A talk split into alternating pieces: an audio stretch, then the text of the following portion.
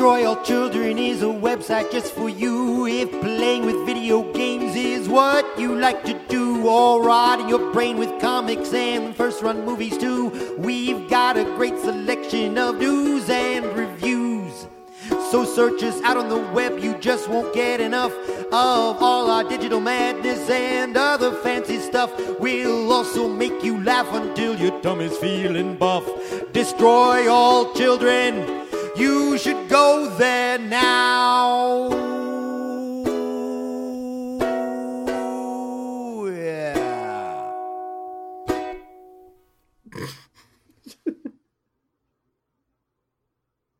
Hello and welcome to Destroy All Children, knowing me, Larry Davis, knowing you, George Brundle. Uh huh. Uh huh. Is something funny, Sergeant? no. Are you amused by the concept of recording a podcast? Today, we're going to be talking about Hades. We're going to be talking about Dark Souls 2. We're going to be talking about. Uh, Larry, Larry else. told me not to burp on Mike. And so I just started thinking about like, oh, it'd be real funny if I burped as soon as he hit record. And then I just started laughing, so I fucked it all up anyway. Hi, I'm George. Hi, I am Larry. So hey, in case like I'm going to pretend I don't know. What have you been playing lately? Uh, well, Dark Souls 2, uh, which I wanted to talk to you about right, because is I that think retro corner this week? no, it's not a retro game. Come on, That's a retro game. That's No, it it's came out like eight years ago. it's not old enough. It must yet. have. I mean, yeah, probably about like eight years ago, uh, because it came out like towards the end It was of on PlayStation PS3. Three and Yeah, 360. Yeah, Because color I the played it on PS3. yeah, well, because that was like the whole thing, right? Like the lighting system that they wanted to put in that game was too much for those systems to handle, and so it made the game run very, very poorly. And so Scholar of the First Sin was there, like, hey, this is the next gen upgrade. This Uh, looks so. better now. We fixed things with it. So, Sure, I guess. uh, which that's the version that I'm playing. Uh, I got the uh, Scholar of the First Sin PS4 version. Kind of been looking into like the version differences between those two games. There's a Oh. lot. There is, because I played the original Dark Souls 2 when that came out, and then I bought Scholar. And so, like, I kind of want to go back and just, like, do a run through the original Dark Souls 2 and kind of see how they compare, like, back to back. But, It's weird because there are some parts where Scholar is much harder than the original, and other parts where it's Oh, much yeah. easier. well, I I think, like, uh, a lot of the difficulty in Scholar is front loaded. Like, the game gets much, much easier as you go on. I mean, I would say two was the same way. Yeah, but, like, I'm, I'm thinking, like, the, uh, the Heide Knights, Yep. like, in Yeah. particular, those In guys, the, like, the area like with the dragon and the big dudes and such. Yeah, yeah, Heide's Tower of Flame. Anyway, uh, I kind of wanted to talk a bit about this game because I think that Dark Souls 2 gets a lot of undeserved shit. Eh, But Yeah. you and me, like, I think we're in agreement that this is the best of the Souls games. No. In agreement, the best of the Souls games. No, it's not the best. Demons is. I know Demons is the best one. I mean, Second like out of out of the Dark Souls games in particular, yes. I think that it's our our favorite. Uh, so you know we're contrarians, I guess, because that is not the popular opinion of Dark Souls two. No, because to be a contrarian, you have to disagree with the mass consensus, like just because. Like you're just trying to provoke people, and this is Sure. something I truly believe, and I think everybody else is insane for not Yeah. liking it. We we have our convictions. We are self assured that this is a good game. Um, I was kind of explaining this uh, not too long ago, but like I have played all of these Souls games multiple times each, but one thing that I've never done is just try to do a run where I completely bust the game open. So with my last run of Demons, I put everything into magic and just got an AoE spell and basically one shot every boss in the game. It was great. It, it, it was fun. Like after you know playing that game maybe eight times, just doing a run where you completely trash it. Uh, so I decided to keep that up. Can't do that in two because guess what? They actually balanced a fucking Dark Souls game. Weird. Yeah, what the fuck? Yeah, I know. Hard to believe. yeah, the the build that I have going, uh, took the majority of the game to actually like get the stats necessary to do it and even then i still can't do like absurd amount of damage to most of the enemies Hmm. like i'm still consistently dying whereas when i tried to break open demons in the original dark souls like as soon as i got what i needed i was fine i didn't need to put any more levels into anything i was never dying Um, the way I play Dark Souls 2 is very light armor, so I have the fast roll. Uh, the giant gut sword, as soon as I can get it, uh, and then like that's it. Just quick roll around, do heavy damage with that giant monster beast of a sword, uh, and also like have the magic stuff to like enchant it. that's basically what magic i'm damage. doing Oh, Yeah. okay. Uh, I got the. So when you say the gut sword, do you just mean like the? uh There's two of It's them. It's just They- called like great sword, I think. Okay. Uh, the the one I'm using is the Crypt Black Sword, which is like closer to the Dragon Slayer. Okay. So it's it's way way way bigger, uh, but it has like an axe's move set, so it's got really good wide swings to it. Yeah. But you get that, and then you enchant it with dark, and you basically do like a hex build and strength build, and it kills bosses pretty pretty quickly. Like the uh, dragon in Aldia's Keep, I think took like six hits and it was down. uh crypt black sword this is not what i used i think the one Yeah. i used was just regular uh great sword and i would just like upgrade it all the way and i think add electric effect to it was really would be pretty effective Good. Yeah, because that just goes through guys with armor. But yeah, like uh, the one that I have, you have to beat the Rotten a second time. Because that's my other favorite thing about Dark Souls 2. That none of the games since then has actually managed to do is make a really good new game plus. mm-hmm Like, what the fuck? Like, New Game Plus in Dark Souls 2 actually gives you, like, a lot of different items that you couldn't get the first time around, like different boss souls that fuse into different weapons, different enemy layouts. Like, legitimately took me by surprise when I did, like, New Game Plus, got into Dragon Lake Castle, went to the throne room, and two of the, like, pursuer demons popped up. Yep. Like it- it it's good. It keeps you on your toes in like successive game like successive uh playthroughs of the game. Dark souls 1 what does it do? Jack fucking shit yeah it's just the same game again. Bloodborne what does it do? Nothing. Makes it Mm. easier in fact. Yeah. Literally nothing because it barely scales. Yeah.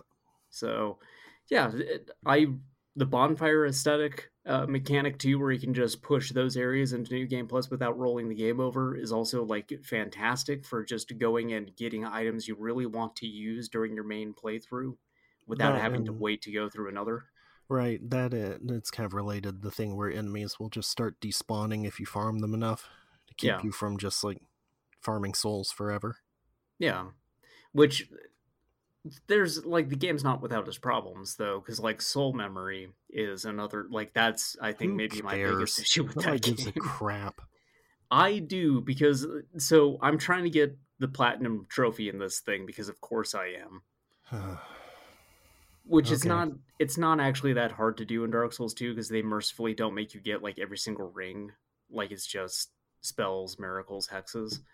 Uh but to do that you do have to max out the like sunlight covenant, which means you have to beat 30 bosses with the help of like a summoned player in that covenant or you need to get summoned in not a problem when the game is active, but I'm playing it like at a point in time where it absolutely isn't. And then the way soul memory works is it's very easy to get out leveled in an area and no longer be able to get summoned anyway. So I've had a really tough time with that. Like I probably think maybe about five to six hours of my gameplay has been spent just idling, waiting to get summoned in. quick question have you done the dlc Not yet. No, I've played it before. Like I've Oh, done the oh, okay. DLC before. On this playthrough not yet. Like that where i'm at now i'm about to do the dlc waited until new game plus to do it? No i'm not on new game plus yet. oh okay. No. I i new game plus a couple areas with an aesthetic to get the stuff i needed but that's it. I see. Uh Yeah. yeah that dlc is insanely hard. Yeah it is. Like speaking of being balanced the dlc is not. No dlc is made by actual fucking monsters. Yeah decided we need to have you fight two giant wolf beast things that are like impossible to kill by yourself. Oh god, but they have that boss fight in the like snow area where it's like that Uh, king comes through and he has like his uh 12 soldiers or whatever that come out with him and they are all hard as shit.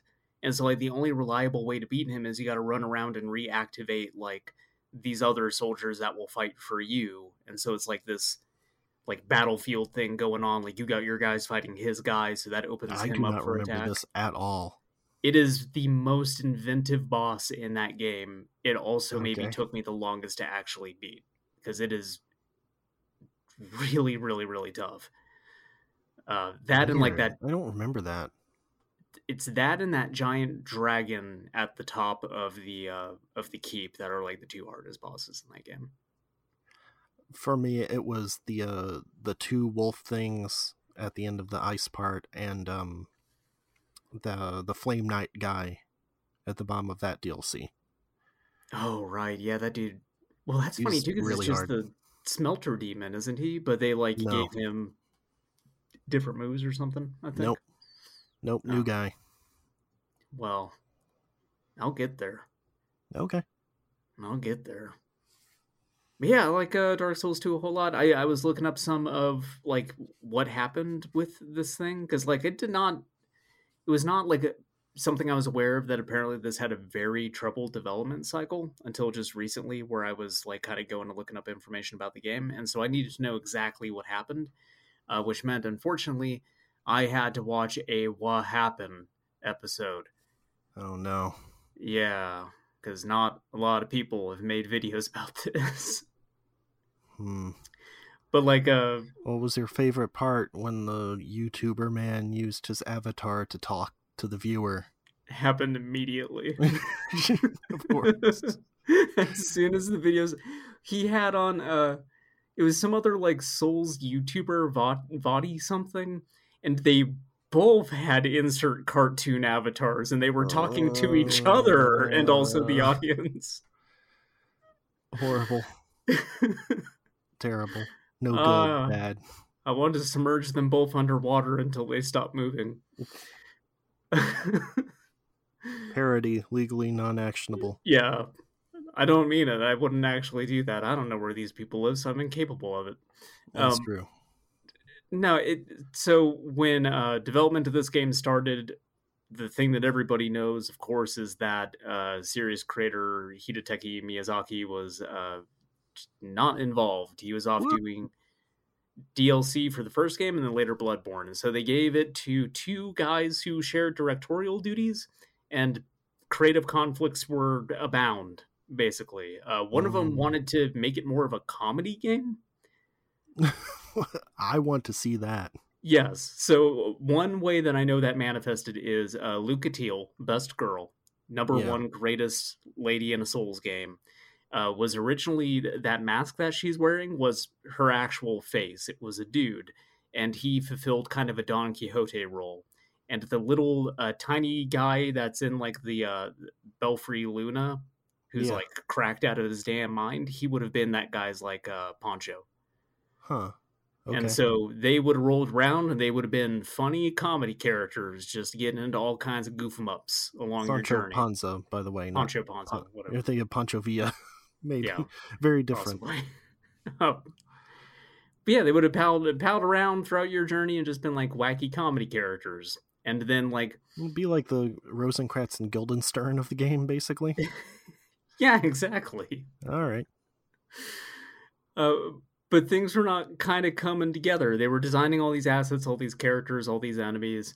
Uh, they they had like uh, the way the game design was going to be was that it was a bunch of different biomes. So you would start in like this sort of ice biome, and then you would move on to maybe like a swamp biome, and you would go to these different themed locations like that. And they would have each been very very large. It would have been a open world style Souls game and so things were just getting like out of control really fast everything wasn't coming together uh, so miyazaki decided to fire the dude who wanted to make the funny goof 'em up characters and put the other guy in charge Should have fired the other guy. No, the other guy's what made Dark Souls 2 actually turn out to be a good game. Yeah, but think of how good comedy Dark Souls 2 could have been. It could have been the Gremlins 2 of Dark Souls games. It would please you to know the comedy guy, I'm pretty sure, moved over to Disaster Report, if I remember correctly. Oh. So imagine a Disaster Report guy heading up a Dark Souls game. that does not make me happy. That makes me want it more than anything in the world.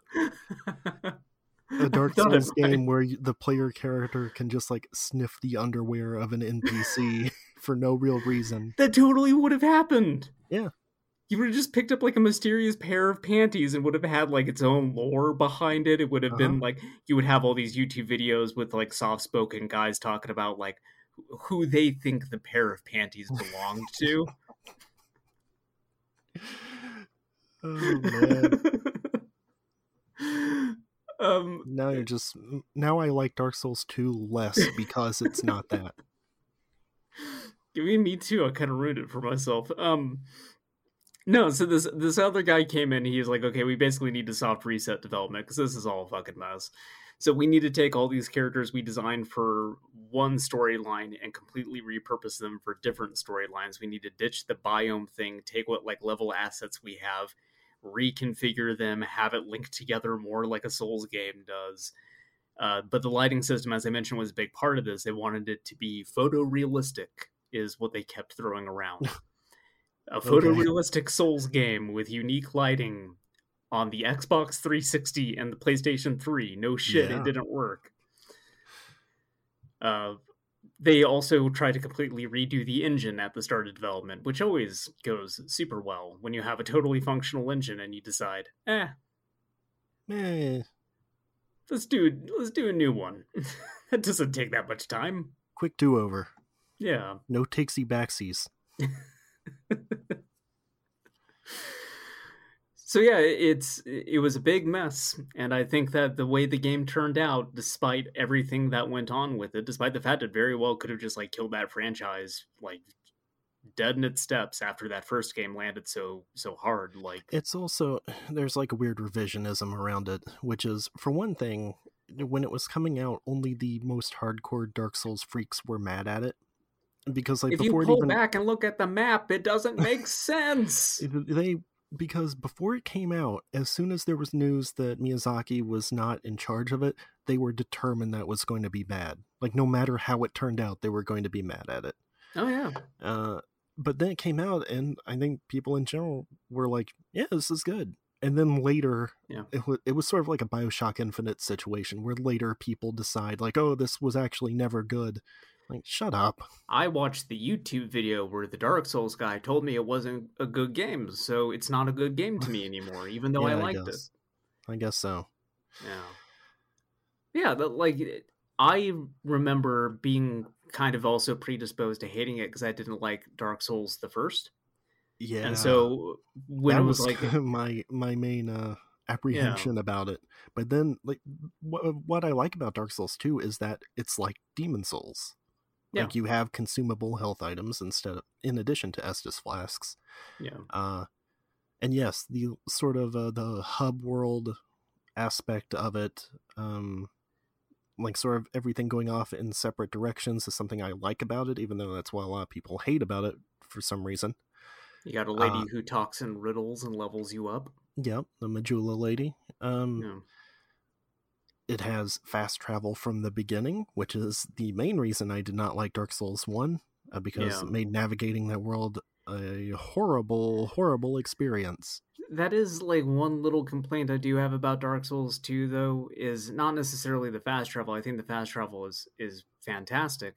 I don't like the fact that there are so many bonfires in the game because I think that yeah. when you couple that with how generous the fast travel mechanic is and that it lets you go to any bonfire, it then really triv- trivializes the progression through a lot of areas. Yeah, to some degree.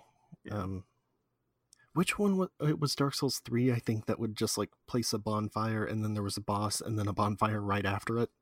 That started in Dark Souls 2.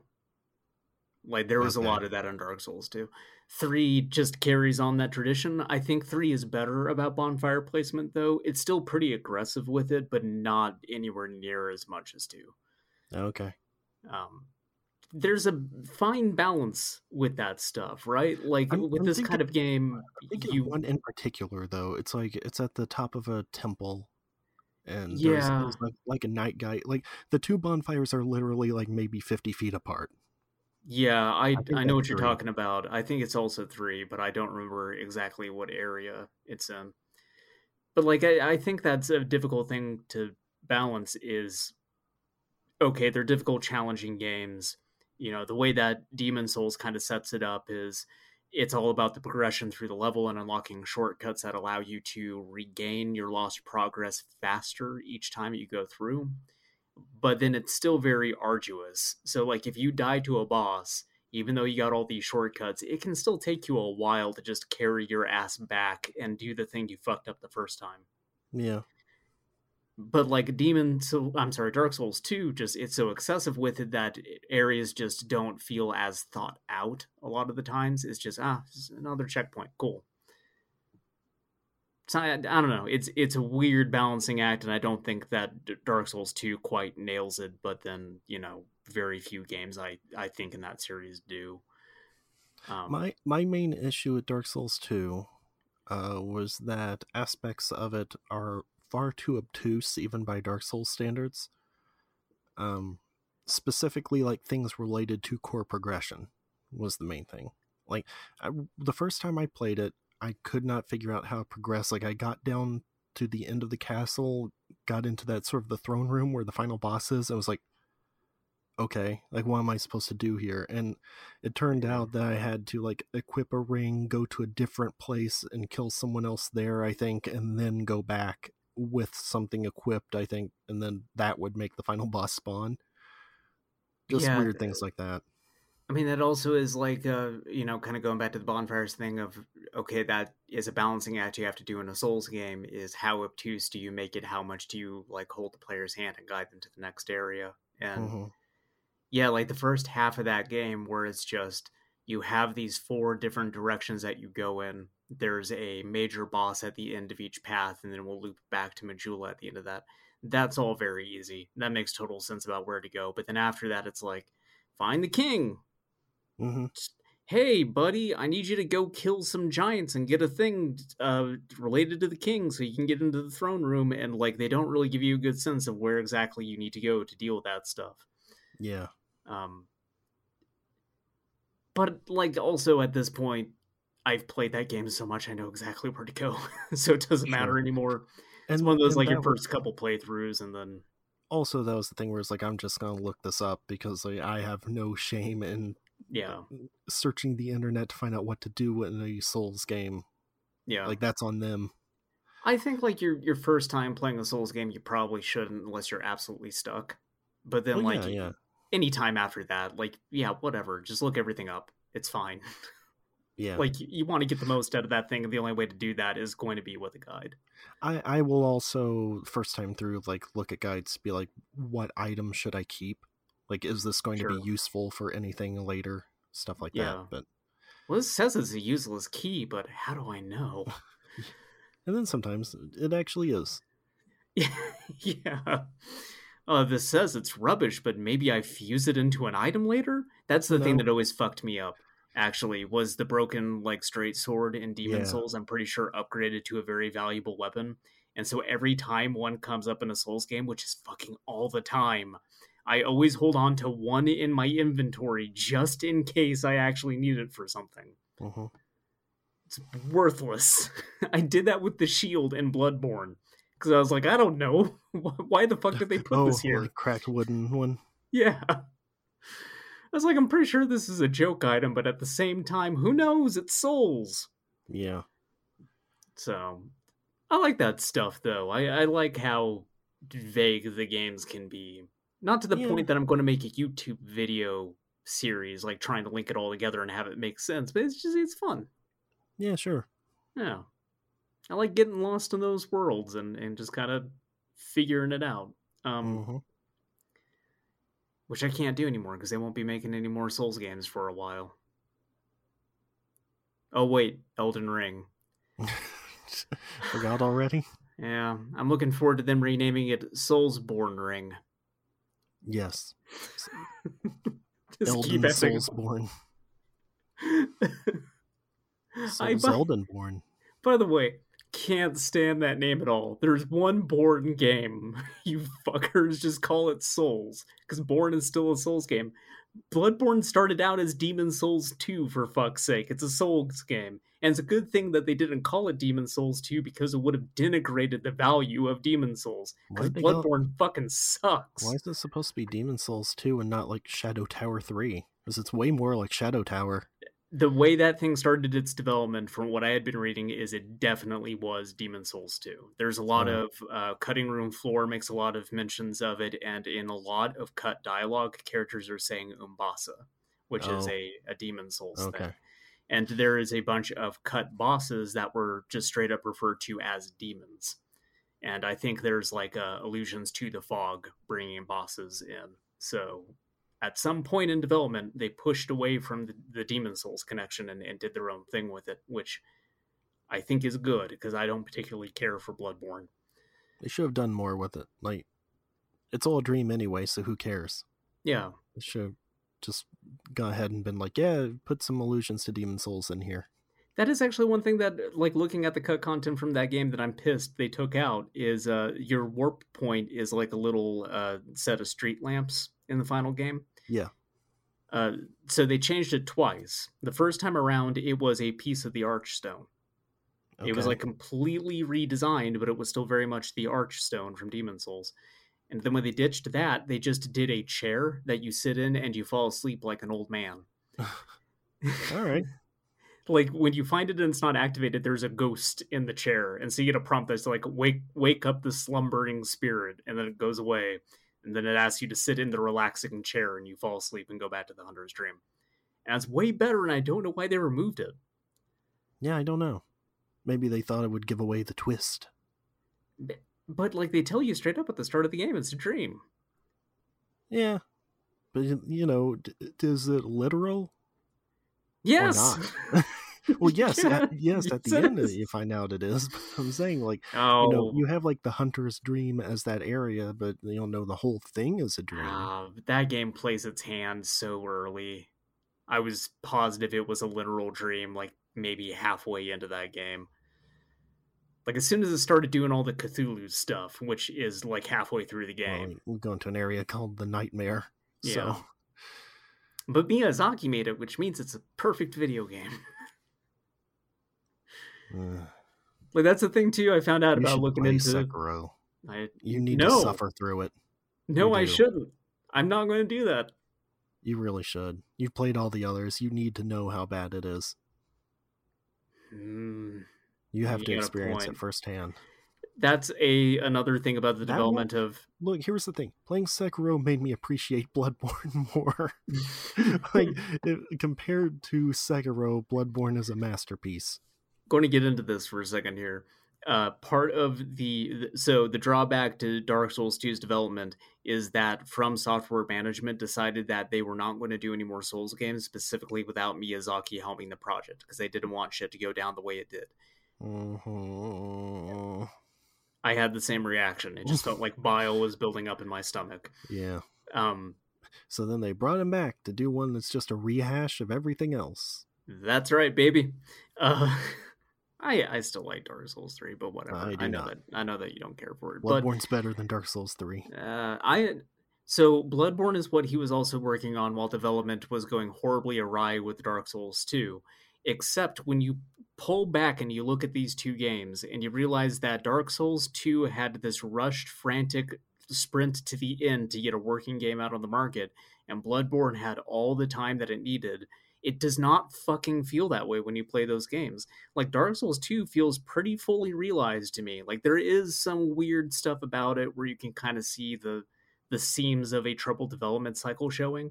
But like Bloodborne feels so reductive in what it is that I if I had to choose between the two games and say which one was rushed, it would be Bloodborne. Yeah. Like it, it's so lacking in the kind of depth that you would typically find in a Souls game. Like all those bosses are horribly unbalanced. They're all built around like the typical strafe around the boss and whack 'em style of the other Souls games, except like you're way more mobile and fast. so all the bosses are piss easy. Remember the dude that's just a bunch of bodies stuck together Yeah. and was like the Tower Knight fight? Yeah. It sucked. it's like the other fucked up part about that game too is like when I say that I've had people push back and argue and they go, "Oh well, uh, Gehrman though." Yeah, but they like straight up copy and pasted a bunch of bosses from Demon Souls, like without changing anything to balance it around the different gameplay of, of Bloodborne. Like it's so fucking lazy. That and like you were talking before about various builds and stuff, and you don't really have any options like that in Bloodborne. Yeah, Like It's- technically, if you wanted, you could make like some sort of weird gun build, but that's not actually viable. well, they also nerfed it. I don't know if you're aware of that. No. So there used to be a viable gun build. Uh, it was actually the premier way of breaking that game, Oh, and then they nerfed it down to nothing. So there is absolutely no viable gun build in Bloodborne. that's cool. Yep, they didn't want people having fun, so they decided they need to scale it back. Uh, yeah, like your builds are entirely based around whatever trick weapon you decide to pick up, and there's like what twelve of them. That seems high. I'm yeah, maybe. I'm considering the DLC. Yeah. I think there's like maybe 12 or 15 when you count the DLC. The DLC What? for Bloodborne is pretty good, but No, it isn't. it's pretty good. No. It's pretty good because it adds more fucking weapons, so I can do something different. It's just like it's the same area like reskin though. It's like the fir- the first one is just that first main town area except with Yeah. nightmare stuff around it. And then the second one um it's like the sea shanty town and that stuff's all right except Yeah. it's just kind of not fun to play. I when I say the DLC is good, I mostly mean in the bosses because I think that they actually did try to design those bosses around the gameplay style of Bloodborne, so they end Oh, up being the- some of the most challenging bosses in the game. Yeah, the messed up horseman is pretty good. Yeah, Um uh, the and lady who is the basis for the doll is uh, yeah. like a more fucked up version of Gehrman. Not Yeah. Gehrman. God, I keep doing that. Uh, Gas Gascoigne. Well, Gehrman is the end boss of the main Yeah. game. Yeah, yeah. I, just, I keep flipping their names around. Okay. Uh, I thought you meant Gehrman before. No. Because Gehrman's much more fun than Gascoigne. Yeah, Um, but I th- those are like my favorite bosses in that game are the like humanoid ones because they're fucked up. They yeah. move so fast. They have similar move set to yours. They're aggressive, and then you just fight a wolf man, and it's like ah, I just walk to his side and hit him. hmm There's a big dog lady. Yeah. Oh, oh, it's Phalanx again. Hey, Phalanx. Yeah, walk to the side and hit him. There's a bunch of weird alien Bloodborne. things. That's remember the uh, fight against the three snake men. Yes. That that was this is the laziest fucking part of Bloodborne that I found out about later, and it made so much sense. That was not intended to be the boss of that area. The original design was a massive ball of gigantic snakes that would attack you. It was huge, and it would do the attack that the snakemen do, where like snakes shoot up from the ground, which is why that's there in that boss arena. And then something about that boss wasn't working, so they're like, I don't know, scrap it and put some late game enemies in here. well, that's cool. but Miyazaki's a genius. That's all I gotta say about Souls games. I like uh, Dark Souls 2 a lot. Uh, Bloodborne, eh. Okay. I like how fast and, and scooting around and, in Bloodborne. That's about it. Sure, except uh, then you're also dealing with a garbage frame rate most of the time, so even that doesn't feel good. Well, well, hey, on the PlayStation 5, you're at a locked 30 frames a second, baby. yeah. Finally, it only took a massively more powerful console to brute force it up to 30. God, the loading times in the original version of that game were fucking Yeah. shit. Remember that their solution was, oh, we're going to add like the the item tips and stuff to it, so you have something to read while you're waiting. because To- to be- originally it was just Yeah. the logo. It's just the logo. To be fair, they did like lower the loading time by Yeah, a little bit, but it was still pretty long considering like how often you're going to hit loading screens in a Souls game. Yep. Um, which man, that Demon Souls remake though, where it's just you Because- can't put item descriptions there because it's too good, it's too fast. Because the other thing was, remember in Bloodborne, you can't just fast travel from one point to another. You had to go back to the Hunter's Dream and then go Uh-huh. to another place. Yeah, So talking got about two loading screens instead of one. Yeah, talking about how do you do that balancing act with the bonfires and and warping, not the way that Bloodborne does it, man. It's terrible. I I do, but to kind of wrap up, you know, about rush development and, and stuff like that. I I do think that when you, I suspect rather, I should clarify that if I go back and I play the original Dark Souls 2 after playing Scholar, it might become a whole lot more apparent that the original Dark Souls 2 was kind of fucked up because of its development cycle and that all that stuff got ironed out in Scholar. It's kind of why I want to go do a side by side with them because I am really curious how that first one holds up now that there's this much better, obvious, superior version of the game. That's Okay. all I have to say about that. I... All right. Souls. Souls. Well, I have been playing Hades. Hades. Mm. Hades. Perhaps you've heard of it. Perhaps you have seen erotic fan fa- fan art of it. Fan fart. It's maybe also true. Uh, of this game featuring several Greek gods uh, flirting with each other most of the time. I did not know that there was a bunch of erotic art in this game, which is surprising because I'm I on art Twitter. is. I actually don't know, but there has to be Oh, to there be. has to be. You told me about a weird, fucked up show, a sitcom with some goblin character that was like CGI. oh, Imaginary Mary. Yeah, and I and they redesigned the character to not look like like a aborted minion fetus. It was like it was like a horrible like the fly teleporter thing if you combined Yeah. a minion and a rabid. So in Star Trek: The Motion Picture, there's There a trans there's a transporter accident at the start of that and they send it back uh, to try to like sort the energy particles out and restore them and uh, the line they get back from base is wherever you sent over here didn't last long unfortunately. And i bet they turned it into that fucking thing from imaginary mary. A, a quick note, by the way, Uh-huh. late in DS9, uh, the part where Martok becomes Chancellor after Gowron's killed. Um, yeah there's a bit where Worf says like there's an old Klingon proverb people do not search for greatness or there aren't great men greatness is thrust upon them or whatever yeah which is another instance of them claiming Shakespeare was a Klingon i i just really want shakespeare to be a klingon he I must really, really do. Like that, and the fact that Sherlock Holmes is a is a real person that actually existed. apparently so Um, oh, going back to Dark Souls for a second, I had a f- moment of fucked up George Star Trek brain, where so remember the Laddersmith guy? He sells you the, the oh you go to Earthen Peak and he's oh like, yeah yeah yeah okay yeah. yes Ladder Smith guy I I thought, thought he you were talking played, about Star Trek well I thought he was played by Colm Meaney. Oh because he said something. I was like, "That sounds like Colm Meaney. That's exactly his voice." And then I had to look it up, and no, it's just a dude with a similar accent to him. all Irish people sound the same to you I could do a Colm Meaney impression. all right here we go Oh, it's me, Colm Meaney. all right we're... so I've been I want to be Hades. old. Okay, Hades. Uh, so Hades is a game uh, that came out last year on the Nintendo Switch.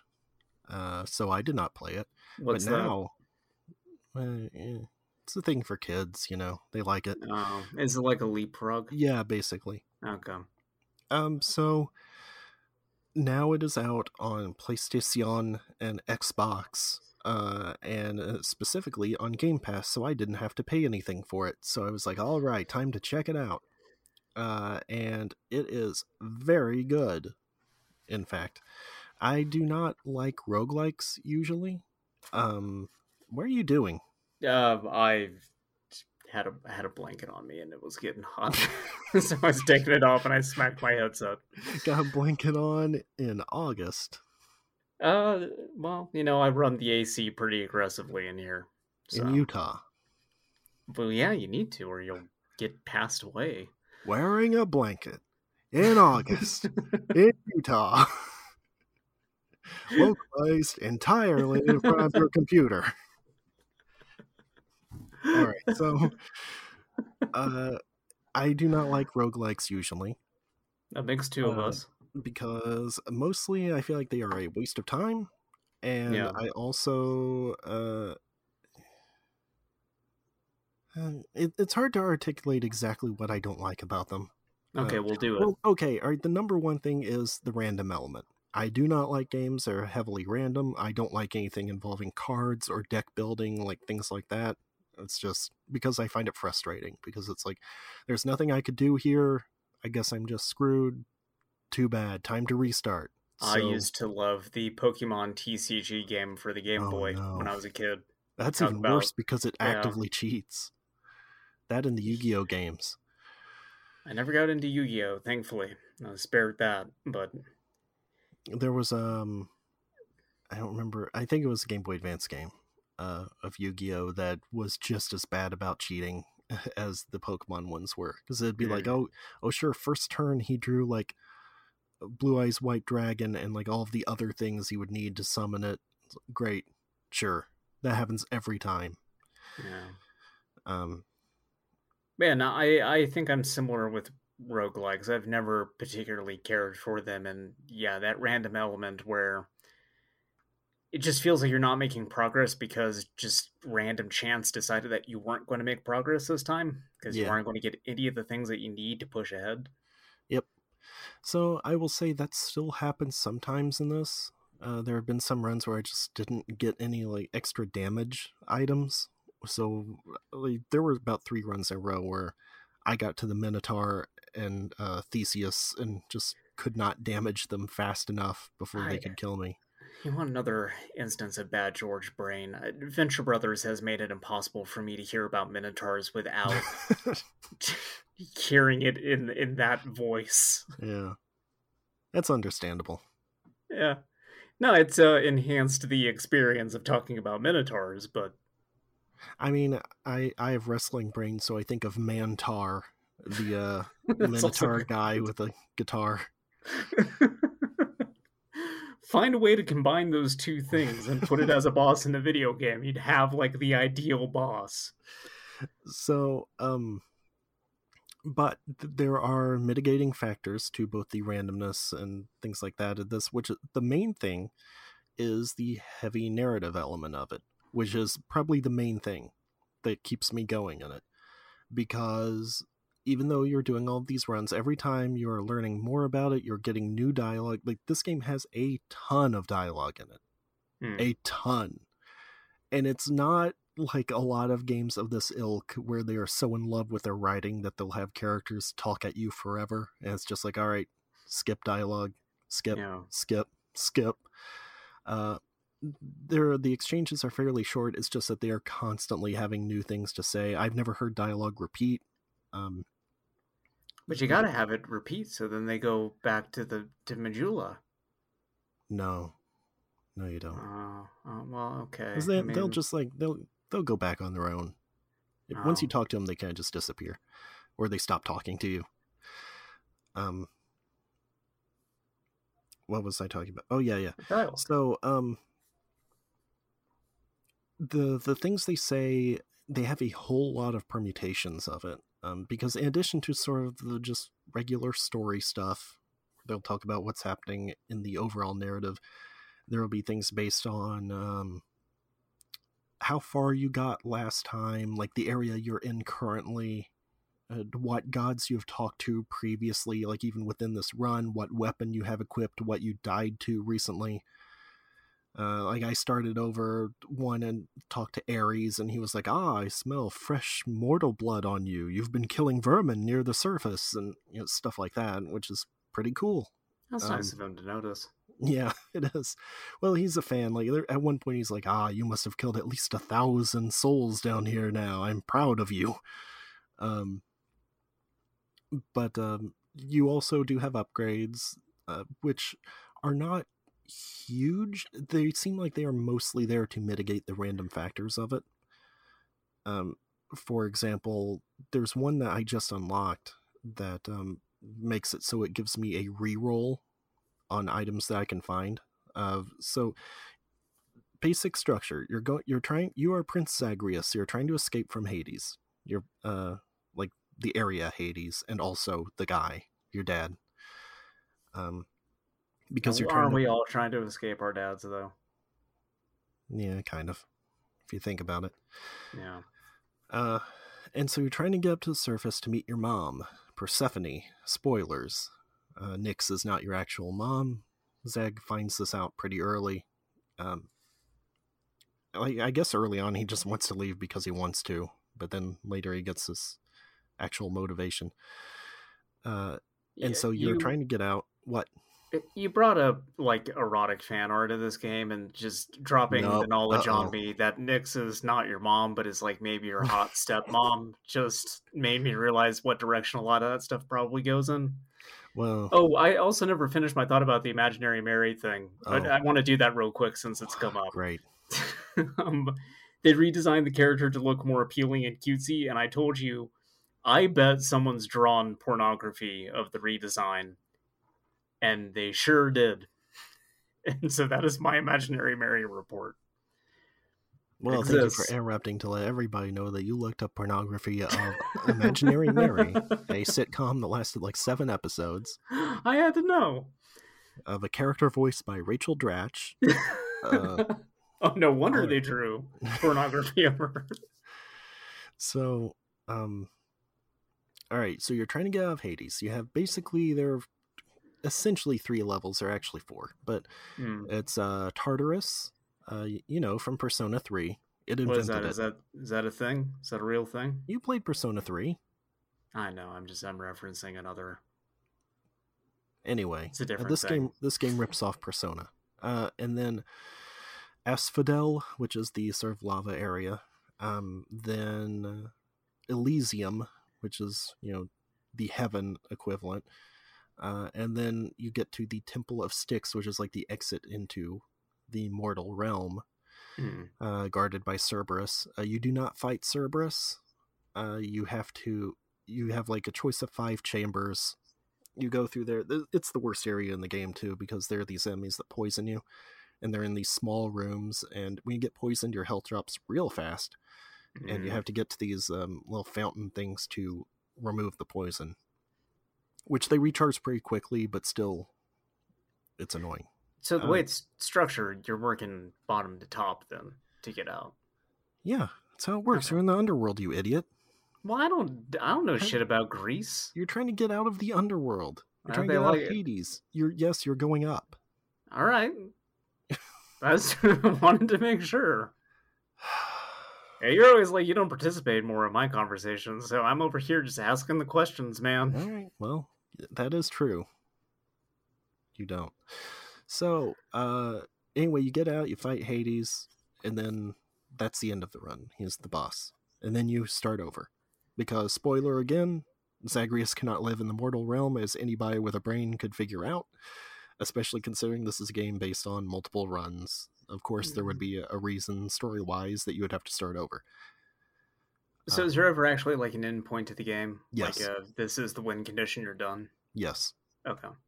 Uh, I'm not sure if it's a certain number of escapes or what, but um, there there is an achievement that's like saw the epilogue, Okay. and so there is some endpoint to it.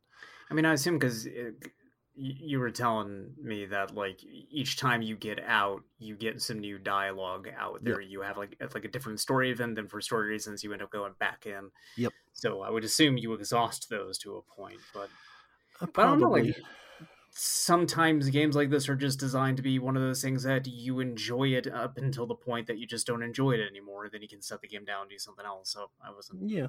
wasn't sure. So so with most roguelikes and stuff like this, uh, I, I will play it until I complete it, and then I'm like, all right, I'm done. Like this is the first one where I've actually felt like I wanted to keep going specifically because it's not over. yeah. Um, and one thing that's cool about that is after you complete your first run, which this game does something I hate when roguelikes do, which is that it introduces gameplay mechanics after a certain amount of deaths. Um, on like the third or fourth run or something, uh, I got to Hades and almost killed him and then died. And then right after that, the next time I got into the run, it was like, hey, here's we're introducing the super attack thing that makes you invincible. And you can use it multiple times per fight. It's like, oh, cool. All This right. be real useful against Hades. Yeah. Turns out that would have been really nice to have. Yeah. Um, so that's not great, but uh, you know, they want they want you to keep coming back. I guess Uh, it, it hasn't done that since then. That's kind of the last major thing that was introduced. Uh, one Yeah. weird thing is you can pick up these items, uh, these keys, which are used to unlock new perks and upgrades, and I've done that, and, and new weapons. Um, and now I don't have any use for them but I can still like keep finding them in the dungeon. It's like, all right, why are you still giving me these? I don't know if they'll have some purpose later, but I sure Well, can't it's like figure out the- any. Well, see, it's like the straight swords. You got to keep it on you. You don't know. Yeah, I do guess. something. Yeah. You Um, hoard all your items in every game. Every game, all of them. So there are um you can find gemstones in the dungeon. So all right, another thing I like about this as opposed to other roguelikes is there are no things that just screw you over. Like random elements that'll just be like, well, great, I picked this up and it cursed me or whatever. Mm. everything when you are going into a chamber you can see the effect or the reward for the next chamber above the door so you know what you're getting into you know what you're picking from. It's not just go through a store and hope for the best. It'll be like well do i want a boon from hermes? Do i want a, a boon power up? Or do i want uh, gemstones i guess? You never want gemstones. Um, gemstones are used to give to the uh, renovators these like contractor guys or ghosts wearing a cute little helmet Uh, uh, and they can you give them stuff and that will make certain chambers appear in the run um, or like urns that will give you money it's just like adding rooms basically want the ghost to unionize. Ghost union. well they can't because hades has absolute power so What? Well, not. If there's a union, he won't. I mean yeah he would because he can just nuke them uh Get Ro- Ghost Robert De Niro down there with a gun. He'll sort everything out. I've seen half of the Irishmen. I know what happens. oh man there's al pacino with his weird chicago accent You'll be happy to know I have to go do some uh, dog sitting uh, at the end of next month, so I'll be back in Vegas, which means I will have access to that Netflix Flix account, and I'll have five days to finish the other half of The Irishman. If you see a fountain chamber, the shades brought it. It's from The I'm Irishman. laughing. I don't know what that means. It's the thing he said. Remember I that? remember. No, I don't. It's been a while. Oh, great. Yeah, I might have to start the movie over again, and then I. I thought you dropped from the call. Thanks for just being silent for 20 seconds. Because that happened last yesterday. And It actually- it actually- this entire thing. It actually might have cut out. Um, no, I I might have to restart the Irishman when I'm down there because I don't remember that. So I'll come back from the second vacation and just be like, "Yeah, I watched half of the Irishman again." it, it was Jimmy Hoffa at the meeting where he's like, if something is at your store, a truck brought it. oh, right, right, right. Yeah. Okay, it's coming back to me now. All right. No. Okay. Um, ask me anything about Hades because I'm not sure exactly what else to say Uh, is that freak Dionysius in the game? Yeah, Dionysus is great. Oh man, he's, a party boy himbo. He is my favorite of the uh, pantheon. Yeah, you, I like him a whole lot. Whenever he shows up, he's just like, "Hey, Zag, how you doing down there? Come on up to Olympus. We're gonna have a great time. I'm gonna pour you some wine. We're gonna have a party."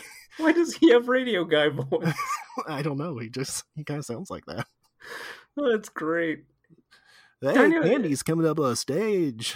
Give her a round of applause, everybody. Girls, girls, girls starts playing. girls, girls, girls. That's cheap trick. No, it's not cheap trick. Is it? Remember, everyone's two drink minimum. Ah.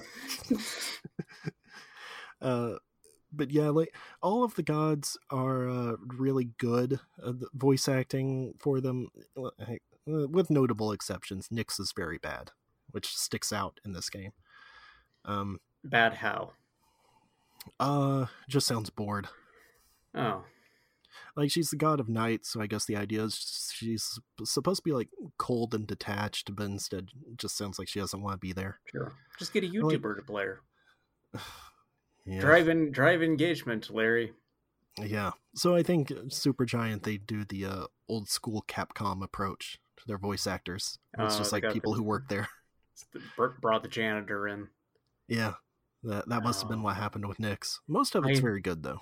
I like that infinitely better than the current trend of just grabbing some YouTuber off the street and yeah. putting them in your fucking video game. Yeah like the the whole sort of uh, tsundere approach is done much better with Megara, one of the Furies. Uh, like she's a much better example of that. Although mm. Nyx, I guess, is not really tsundere. She's just like I don't know. She's a mom. Is this uh is, is this made by the same developers that did like Bastion? Yes. Okay. Um, I just um, had a, I had a moment. I just figured it out all on my own because I just visualized this game and was like, wait a minute. Yeah, it looks like Bastion. The, this is the first Supergiant game I've enjoyed uh, okay. because the gameplay is fun and uh, the narrative is good as well. Well, that's what got me thinking too: voice acting and narrative, because I remember that's something that people really like love to hammer home about Bastion is like, oh, the voice yeah. acting's so good. You got the I mean, narrative going on the entire time. The, the yeah. narrator is good in Bastion, and there is some of that in here, but it's weird because that's kind of front loaded uh, because once I've been through each area, like a certain amount of time, the narrator is basically just saying like things you see, and so once you've seen it, he mm-hmm. doesn't really show up again. But uh, the narrator bits are good yeah. because Zag also like talks back to him. I um, played some of Bastion, and I do remember the narration stuff being great. It was just the whole game that was wrapped around it was yeah. just not that interesting to yeah, me, and that's like kind of the thing. Kind of boring about seeing Hades for me, like seeing people talk about, seeing pictures and, and, gameplay of it is none of it has looked particularly compelling to me. It's not to say yeah. I think that, that like, oh, that game's probably crap, it's overhyped or anything like that. It's just I also don't care much for roguelikes and nothing about what it's doing has been interesting to me. But like hearing you talk about it, I'm much more inclined to give it a shot because I think that you and I are kind of simpatico in how much we enjoy these types of games. Hey, simpatico, right? That's right. I thought you would just cut the clip in instead of doing an impression of it, but okay. well, you know, maybe I will. So, uh, it's Beetlejuice in the game. no, I wish. I, this is good this is just my excuse to bring it up because I know I didn't mention it on the podcast when I was talking about SMT2, but there's a Beetlejuice as a boss in that game, and it's spelled, you know, like how you spell Beetlejuice, uh, B E B E E T, yeah, but G E U S E, yeah, like the entity. And so this guy is just like, yeah, it's hmm, a star, but okay, sure, uh, entity. I thought it was also like a like a god. Uh, I think the yeah yeah maybe a star is named after the god. That's what I thought. Yeah. Uh, but anyway, the, the boss Beetlejuice in SMT2 and the guide that I was reading was just like, hmm, sounds almost like Tim Burton's Beetlejuice. I wonder if the developers were fans. and I had a fucking brain hemorrhage. Oh, man. I woke up on my floor three days later in a daze. You ever look at uh, constellations and just think that the people who named them were idiots? Oh yeah, all the time. Like, the, come on, I'm looking at Cancer here. That doesn't look anything like a crab. Yeah. What were you smoking? The only aptly named constellation is the Big Dipper. That's it. Yeah, sure. That makes sense. Someone someone saw that was like, oh, ladle. Yeah, Orion's belt. What is that? It's just three stars. Huh, it's just a mess up there. Yeah. You see whatever you want in the stars. Mm-hmm. You can see imaginary Mary porn in the stars if you look hard enough. okay, so with Hades, the other thing is uh, when you restart after you have escaped once, it unlocks the Pact of Punishment. uh, which are a whole That's another name of for this podcast. yeah. Uh, the uh, there are a whole bunch of modifiers that you can add to your run. Uh, and they there's stuff you would expect like does 20% extra damage per rank or enemies are 15% faster per rank things like that. Hmm. but there's also things that are like bosses will get new techniques it says uh, which i do not think is actually an apt descriptor. But the main thing here is all right first time you run through you get rewards for each boss you kill. Uh, it's like a, a titan blood the first time a diamond the second time uh, ambrosia the third time and then last one's another titan blood. I don't know why they give you another one. I feel like it should be a new reward for beating hades but whatever. But once you've gotten that with each weapon you can't get it again. So these give you uh, the opportunity to get those rewards again with the same weapon. And every Mhm. time you have to raise it up one level in order to keep getting rewards bounties they're called. And they change it more than you would think they would. For example the first boss is usually megara one of the furies or one of the other furies. Uh, eventually the others start showing up. If you have that enabled the new technique quote it says it actually makes you fight all three of them at once. Uh, Huh. The second boss is a bone hydra and if it's enabled for like the rank 2 of that certain pact i guess you would say is enabled it changes the arena so it has a bunch of lava everywhere like it's on a bunch of islands so you have to dash around and makes that harder. It's not just Mod- like they get a new move. Mod the game so during the Bone Hydra fight, the narrator is just uh, Phil from Hercules. that would be pretty good Yeah, that'd be pretty good. enough with the head slicing thing That's right. um, but again though that's the thing where when i was talking about the absurd amount of conditional dialogue it's like you have that thing with the three furies and then eventually i got to after i got past uh, that heat level one i disabled that and tried uh, another pact option and so when i went back to it it was just megara there and she was like I now thought you were never going to disable that thing. I'm so sick of my sisters. Thank you. uh, so it's like things like that are all over the game. and It's cool. Yeah. Um, there's uh, but yeah, I was going to say earlier, all the gods. I really like their characterizations. Um, Dionysus is just a cool dude. Hermes never shuts up. He talks very fast. Um, they are fairly accurate to how you would imagine them. Uh, Orpheus is gender swapped for some reason. And I'm not really sure why that is. She's the Well, only one that uh, is. Well, you know, it's uh, you get the PSP version of Persona Three, and if you pick the female character, Yeah, I guess. Uh, I wonder if that is. Uh, I wonder if that is something because yeah, in Persona Three you can get a male or female Orpheus. So I wonder if there's some sort of like uh, gender fluidity that's built into the myth. uh, maybe, but I mean, Orpheus's whole thing was like his relationship to Eurydice. Orpheus drinking forties in a death basket. Orpheus, Morpheus, she shells from the seashore. Orpheus. Um, but Eurydice is in this. Like she appears occasionally in uh, Asphodel. hmm. The one that has not shown up so far is Perseus, God. which is I- kind of a weird omission. When I was a kid, it's time for a child George story, which always right. means I'm about to get up to some freak shit.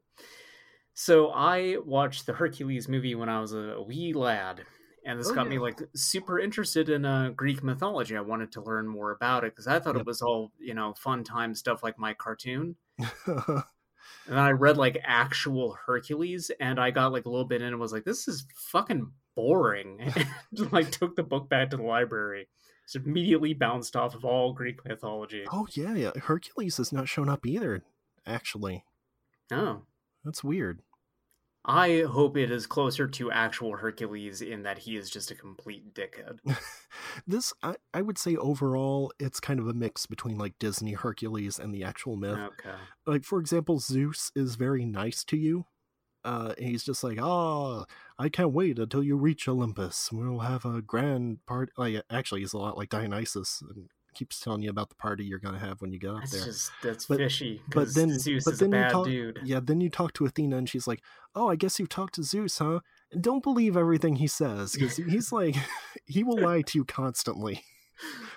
Um, so yeah, it, it's kind of a a mix here and there. I, I Um, should play those because because yeah, even though like as a kid I thought oh Greek mythology is super boring. Like when I hit my teens and we started reading like uh, you know the Iliad and stuff like that, it started getting very interesting again. I started getting Mm. more into Greek mythology and kind of learning about it, and Yeah. uh, yeah, it might be might be Do you- pretty good. Do you know who Patroclus is? No, Is he appears in Elysium sometimes, uh, and like he's the one I'm always happiest to see because he's the one that can just refill all of your extra lives. Uh, so anytime he shows up, I am psyched to see him.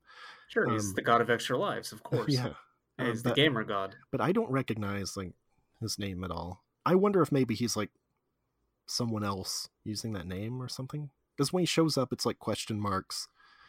And yeah, I uh, don't know. anyway, What was, what was his name again? Patroclus Patroclus. It's something like that. Prot- Protroniclus, maybe. It it's something Patroclus, I think. Uh, but like you can also meet uh, Sisyphus, who uh, he's just a big dude who's hanging out with his boulder. Um, Hey, he is in the Iliad. I, I, I, Okay. to be fair, I, I have read the Iliad. It has been a very long time. I don't remember like any of it. yeah, Ooh, I, I don't- relationship with Achilles, although there is no explicit sexual relationship between Oh. Achilles and Patroclus in the Homeric tradition. A few later Greek authors wrote about what they saw as an implied text in their relationship. yeah, Achilles hangs out in your palace in Hades. Uh, he's sort of your mentor, basically. Um, Theseus is a huge dick. He's just hanging out uh, in a coliseum with the Minotaur, and every time you show up, he's like, "Ha ha! The monster has reappeared to try to vanquish the hero of Elysium." And the Minotaur's like, "Yeah, okay." and then you kill them again. But next time Oh. you show up, he is ready to wail on you again. I want to read this little extra bit here about uh, Patroclus. Patroclus is a character in William Shakespeare's play uh, Troilus and Cressida. In the play, Achilles, who has become lazy, is besotted with Patroclus, and the other characters complain that Achilles and Patroclus are too busy having sex to fight in the war. Okay, I bet there's going to be something in there about them then. Because it's weird, Orpheus and Eurydice, like nothing has really come of that so far. Um, sure. but uh, I guess maybe when I exhaust their dialogue options more or something. I haven't given Orpheus like a, a nectar yet. So one of the things you can get in runs is nectar, which you give to characters, and then they will give you a keepsake. Uh, which are like these little modifier things that you can have on for the main Greek gods. Uh, it will make it so it says that the next boon you find will be from one of them. That seems Hmm. like it's more of a suggestion because there have been plenty of times I equipped one and did not find theirs next. Um, which I should say, like when you're going through the dungeon, you will find these items and it will be one of the gods, and it lets you pick through three of these items, which will uh, give you various effects depending on the god. Yada yada. It's a roguelike. People should know how that works. Um, Yeah. One time, the the most recent one, I entered the dungeon, immediately found a Poseidon one. And Poseidon shows up and he's like, Hey, I saw you got a fishing rod. That's great. I love fishing. You can go get my fish down there. And then it it brings up the boon selection, and I only had one option, and it was a legendary one that was just more likely to find fishing spots. so like great dude. Thanks. I'm gonna get all Oh, these God. fish down here. Um but yes uh, all right. Hades my my summation. Hades very good. Enjoying it quite a bit. Recommended. Yeah. I mean, it's turned me on to the Achilles and uh, Pro- Pro- Proclus, Proclus uh, relationship, and I just like that there's these two uh, gay himbos in Greek mythology just having a great time, just constantly fucking. Tim Heidecker reading a card with Greek god names on it. Our our, our team well, maybe that's uh, Artemis. maybe that's it. It-. Maybe that's where uh, procreation comes from because he's having sex all the time. I don't know. It's Greek. Why would procreation come from Patroclus? Patr- well, because I mispronounced it, and so I thought it was a different name for a second. Because I was also, I meant to bring this up earlier when I got sidetracked briefly about Star Trek. I have I have something I wanted to read off of the wiki because I I this is my Star Trek report for the week before we move on to our last segment, and I'll try to make it a brief one. I got to the end of season two, and it is the worst episode of the show I have seen so far. All right. It's called Shades of Grey. Uh, Riker is down. He's on the away team on a new planet, and he got bit by something down there, and now he's infected with a parasite, and it's going to kill him. And the only way to fight the parasite is to induce painful memories in his mind. And if you haven't figured it out already, uh, it's a clip show. Clip show. They ended Yep. the second fucking season on a clip episode. Yep. So when you said when you said Ah. the episode title, I was like, "Oh, the clip show," and then you started saying this. I was like, "Oh, maybe not Yeah. then." But yes, I I knew there was a clip show. Yeah, so I decided to read up a little bit about it because I, you know, as often happens in these early seasons of Star Trek, when something just smells off about an episode, I assume either Gene or his lawyer got involved somehow and screwed everything up, or the studio was just like, we need to take all of your budget away. Like, there's usually a story behind it. Uh, so the first bit on the reception for this I wanted to read. Uh, this episode is thought to be one of the worst ever made. Maurice Hurley, who co wrote the episode, commented, Piece of shit. It was supposed to be a bottle show. Terrible. Just terrible. And a way to save some money. I was on the way out the door. Who said that? Maurice Hurley. Okay, good one, Maurice. Uh, Maurice, uh, you saw uh, Chaos on the Deck, uh, which is a really good documentary I would recommend to anyone who is curious about the production of TNG and specifically uh, Gene Roddenberry pickling his entire body. um, but Maurice is a recurring character in that documentary. He's a guy with white hair wearing a polo shirt and glasses. He is one of the most animated people they interview because Maurice doesn't give a fuck about anything. he just recounts some of the most amazing stories of just a borderline getting into fistfights with Gene. He is one of the heroes of the original seasons of Star Trek. I love him a whole bunch. Uh, I hope Maurice is out there living his best life. I've just noticed he died in 2015. well, I guess he's not. I like don't know. I he might be. He might be more grateful to be dead than alive, knowing what I do about Maurice. I like imagining like a Star Trek clip show being hosted by Troy McClure, though. Oh man, that'd be great. Hi, I'm Troy McClure. You may remember me from such movies as Cry Yuma and Here Comes the Coast Guard. Now, hardcore nudity. Maurice, uh, he's got a lot of really good writing credits on the show, though. Uh, some of the episodes I like a whole bunch, like Datalore, uh, was written Oh, by yeah, yeah. Maurice. Uh, he did Q Who, which is the episode that sets up the Borg, uh, or introduces them, rather. A different episode sets them up. But, uh, but yeah, that's it for my Star Trek report. I just I, I read that quote of his and laughed myself stupid, and I thought that you would find it funny too. So I It wanted to bring pretty it good. up. Yeah. Uh, Retro Corner. Retro Corner. Retro Corner. Okay, I got three more games, and similar to a few weeks ago, Oh, they're all they're all arcadey games in that they literally were in arcades. Oh, okay. Uh, if I were to say to you, "Welcome to Die," Yes. how would that make you feel? That would make me feel fantastic because I'd be thinking about Magneto. Yeah, uh, I like Magnetus a whole lot. I think he's a very cool uh, DC villain, and I like uh, X Men the arcade game. Yeah, sure. Yeah, Especially in, in its intended format with the old Yes. widescreen, the six yes. things. Yeah, the, the six different controllers, none of the Yeah. joysticks work. Yeah, yeah. It's like oh, so- all sticky. you, you gotta be Jubilee because the others didn't work. That's right. Wolverine one is broken. Yeah. I did not play this game as a kid. I didn't have any arcades that actually had the X Men arcade cabinet, uh, but I remember it fondly anyway because I think a lot of this game has just sort of entered into like meme territory. Old meme territory. I don't think it's brought up as much anymore. But Welcome to Die being the thing. Uh, sure. Uh, That's sort of a legendary, like all your base are belong to us yeah. equivalent.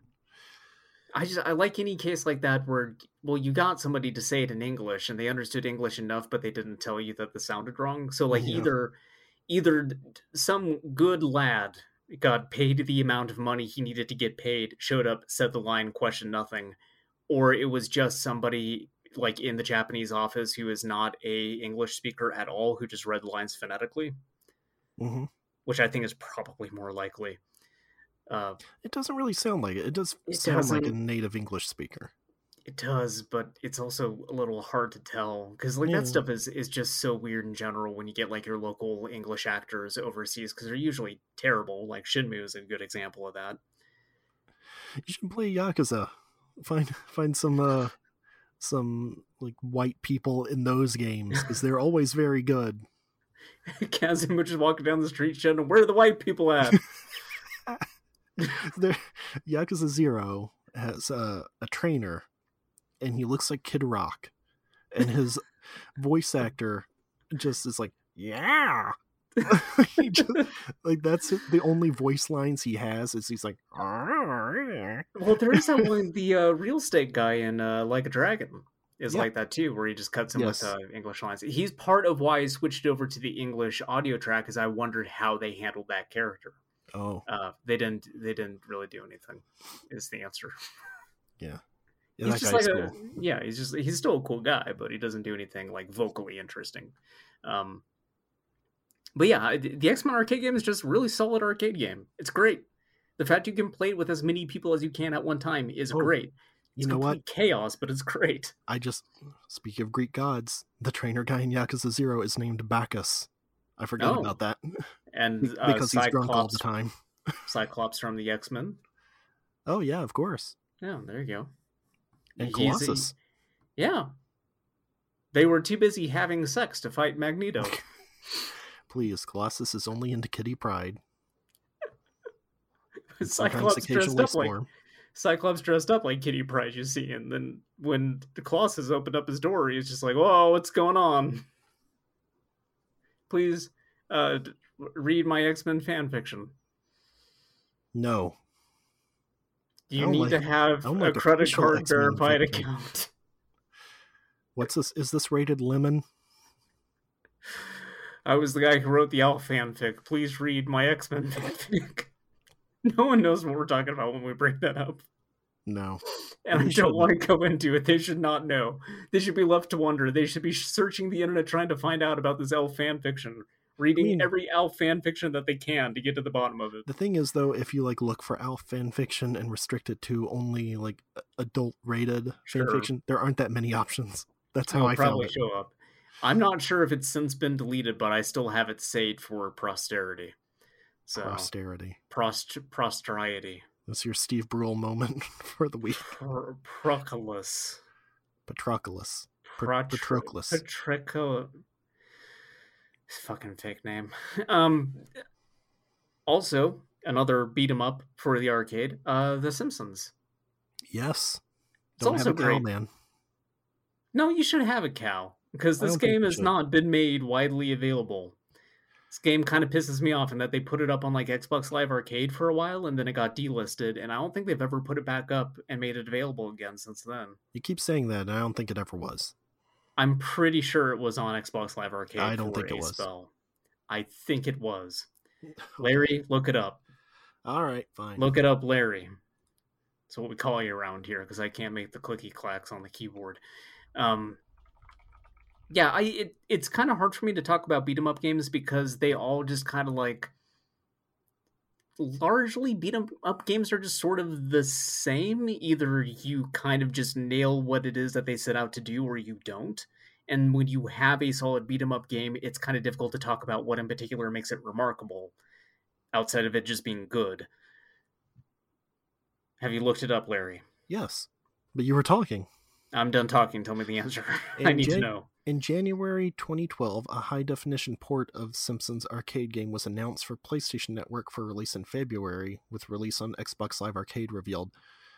Um, The game was initially made available exclusively to PlayStation Plus users at no charge, and then in December 2013 it was removed. Mm. Uh, although at the time still available through Xbox Live Marketplace, no reason for removal was given by either Sony or Konami. Okay, I'm sort of right. Yeah, uh, apparently his version was not good. Uh, GameSpot gave the Xbox Oh. version a 3 out of 10. Oh man, So, I wonder what was wrong about it. I don't know. Huh.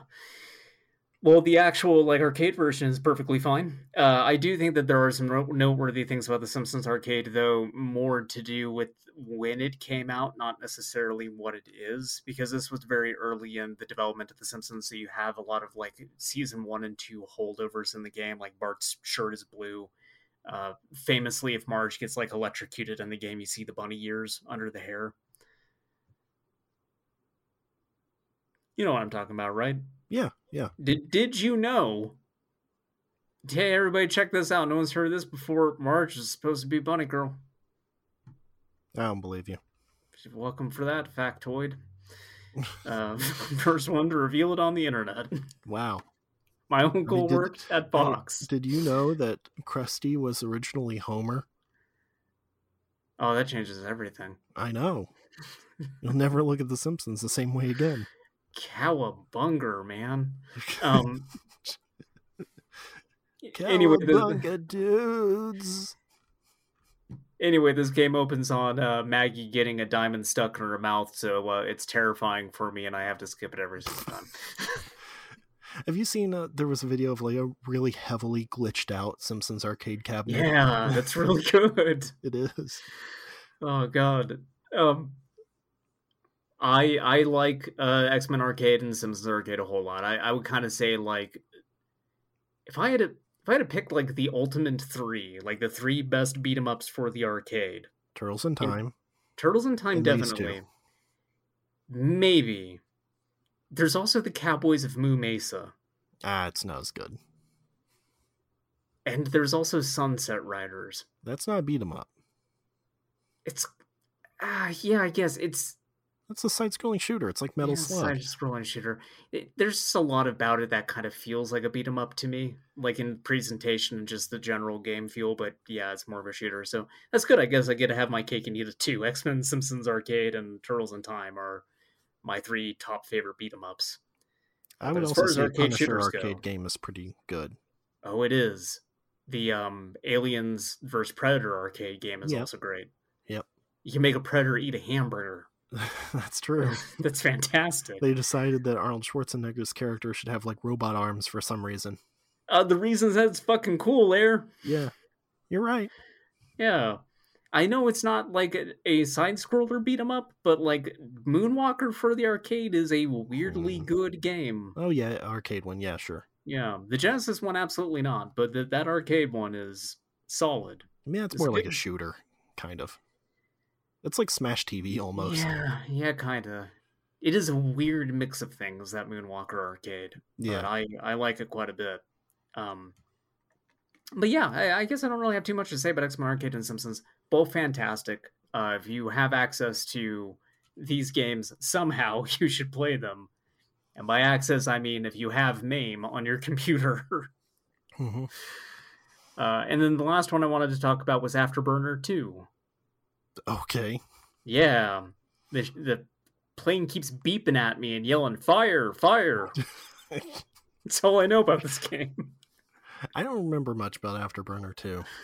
There's not much to Afterburner 2 is the thing. I mean, I Um, remember Afterburner 1, and there's not a whole lot to that either. no, it's just uh it's an arcade fighter pilot game. You're you're situated behind the plane. You got some really good parallax scrolling in it. Like kind of the thing that draws me to it is how it is really good at conveying a sense of speed.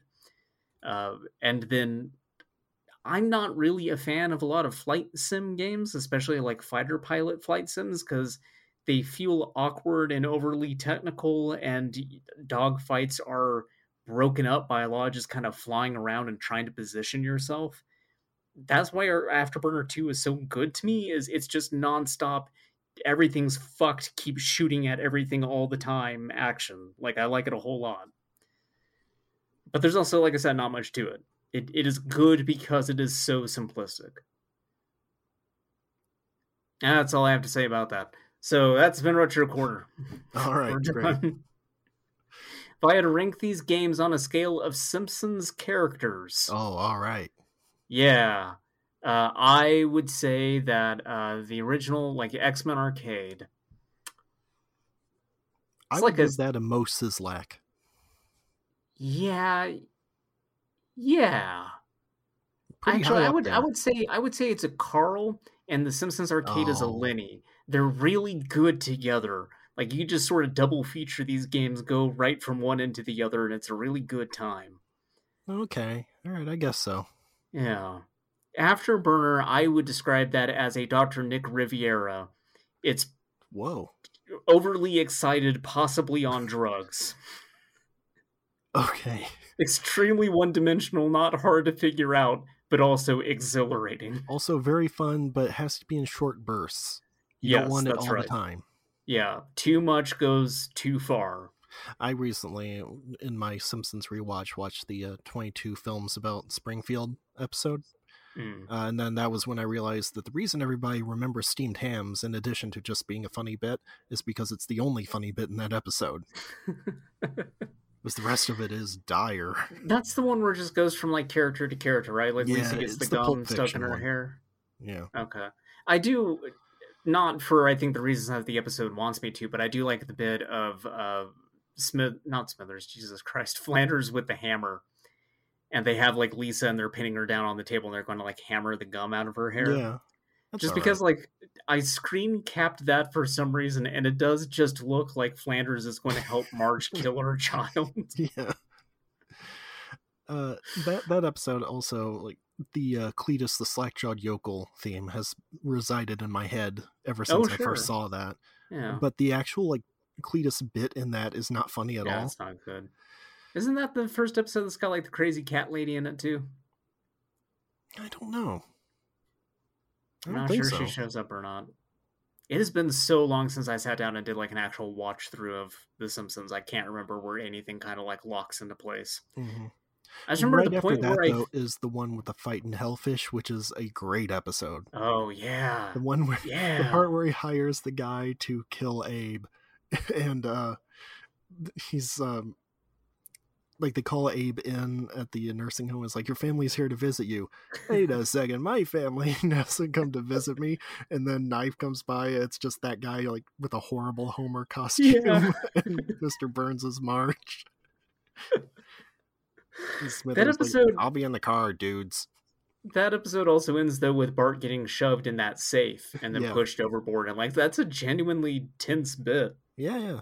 That's terrifying. The, the thought of being stuck in something like that. Now remember, yank the cord 63 times if you're out of air, 64 if you found the treasure.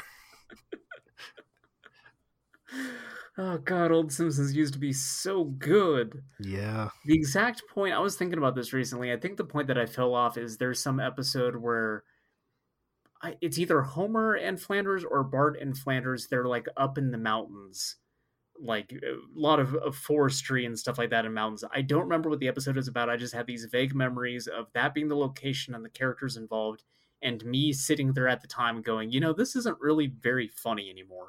Mm. But King of the Hill is next. King of the Hill is funny, so I'm going to keep watching this. I've I've also bad memories of King of the Hill getting preempted by goddamn sports back in the day. Yes, it did all the time, Yeah. especially in the last couple seasons. Well, that's part of what killed it was Yeah. just constantly getting preempted out of existence. Yeah. So that's part of the fun thing about doing uh, those compilations of old uh, advertisements is the people who put those together. They often will not cut out little bumpers at like of uh oh it's the tail end of this show it's the start of this show they didn't just clip that bit off of the vhs tape so there's a lot of just getting the um last little bit of a simpsons episode Mhm. and then it goes into advertisements or it'll be like uh, up next uh, dale gribble's got alien urine So- what else is new? yeah. So it's just great. Like, oh, well, you guys clearly were watching Fox. It's the channel that you were on. But also, man, you you picked a good night. That was a good episode of King of the Hill. yeah. Or like, oh man, I remember when The Simpsons went to Japan. That fucking sucked. I do not remember that.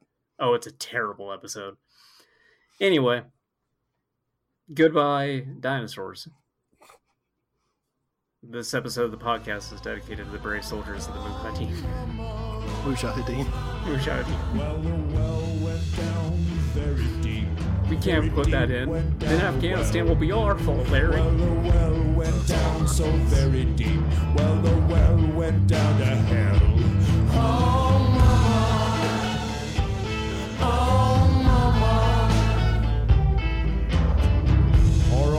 woke up with a start, all amongst the rotting dead.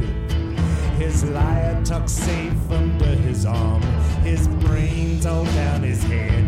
Oh, mama. Oh, mama.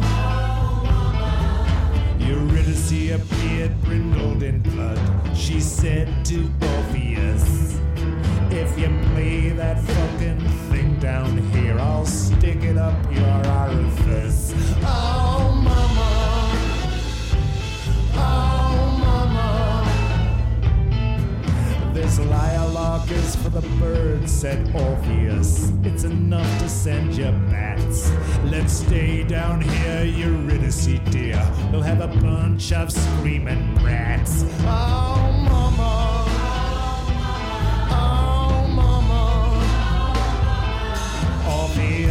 Up his lyre for the last time. He was on a real low down bummer. He stared deep into the abyss and said, This one is for mama.